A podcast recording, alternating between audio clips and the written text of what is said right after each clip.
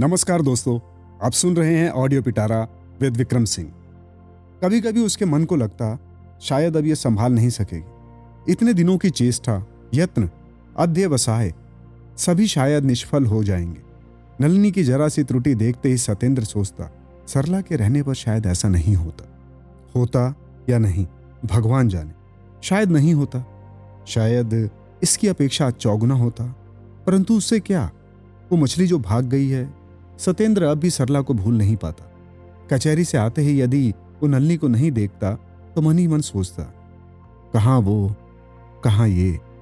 नलनी बड़ी बुद्धिमती है। वो सदैव स्वामी के पास ही रहती। कारण वो जानती है। अब भी वो सरला को भूले नहीं है। एकदम भूल जाएँ, ये इच्छा नलनी के मन में कभी नहीं होती। तो भी व्यर्थ ही वे मन ही मन कष्ट ना पाए, इसलिए वो सदैव पास रहती। देखभाल करती है। सरला को वो ना भूले। परंतु उसका भी तो वो निरादर नहीं करते। बस, नलनी को यही बहुत। गोपीकांत राय, पवना के एकमात्र संभ्रात वकील हैं। कलकत्ता में उनका मकान नलनी के मकान के पास ही है। किसी एक रिश्ते से नलनी उन्हें चाचा कहकर पुकारती है। राय चाची प्राय ही सत्येंद्र के घर में घूमने फिरने आती है। गोपी बाबू भी प्राय आते हैं। गाँव के रिश्ते से चचिया ससुर का सत्येंद्र नाथ बहुत सम्मान करते हैं। सत्येंद्र का निवास उनके घर से दूर होने पर भी दोनों परिवारों में बहुत मेलजोल हो गया था।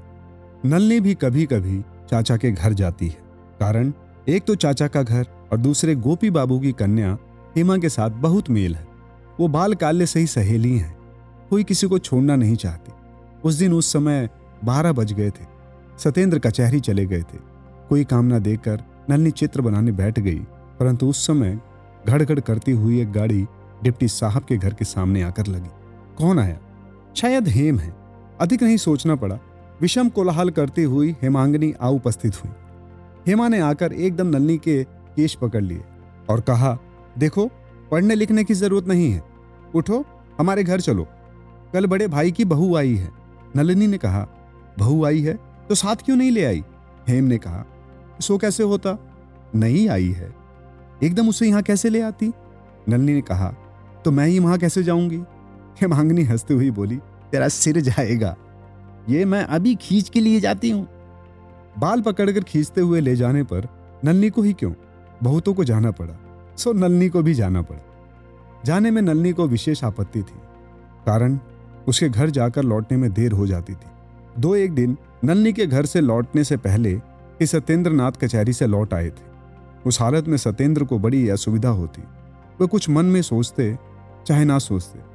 नलनी बड़ी लज्जित होती, क्योंकि वो जानती थी, कचहरी से लौटने पर उसके हाथ की हवा खाए बिना पति की गर्मी दूर नहीं होती। विधाता की इच्छा, बहुत प्रयत्न करने पर भी आज भी नलनी सात बजे से पहले घर नहीं लौटी। आकर उसने देखा सत्येंद्र समाचार पढ़ रहे थे। उस समय तक कुछ भी नहीं खाया। खिलाने का भार नलनी ने अपने ही हाथों में रखा था। पास आने पर सत्येंद्र हंसे, पर वो हँसी नलनी को अच्छी नहीं लगी। वो मन में सिहर उठी। आसन बिछाकर नलनी ने जलपान कराने की चेष्टा की परंतु सत्येंद्र ने कुछ भी नहीं छुआ। भूख बिल्कुल नहीं है।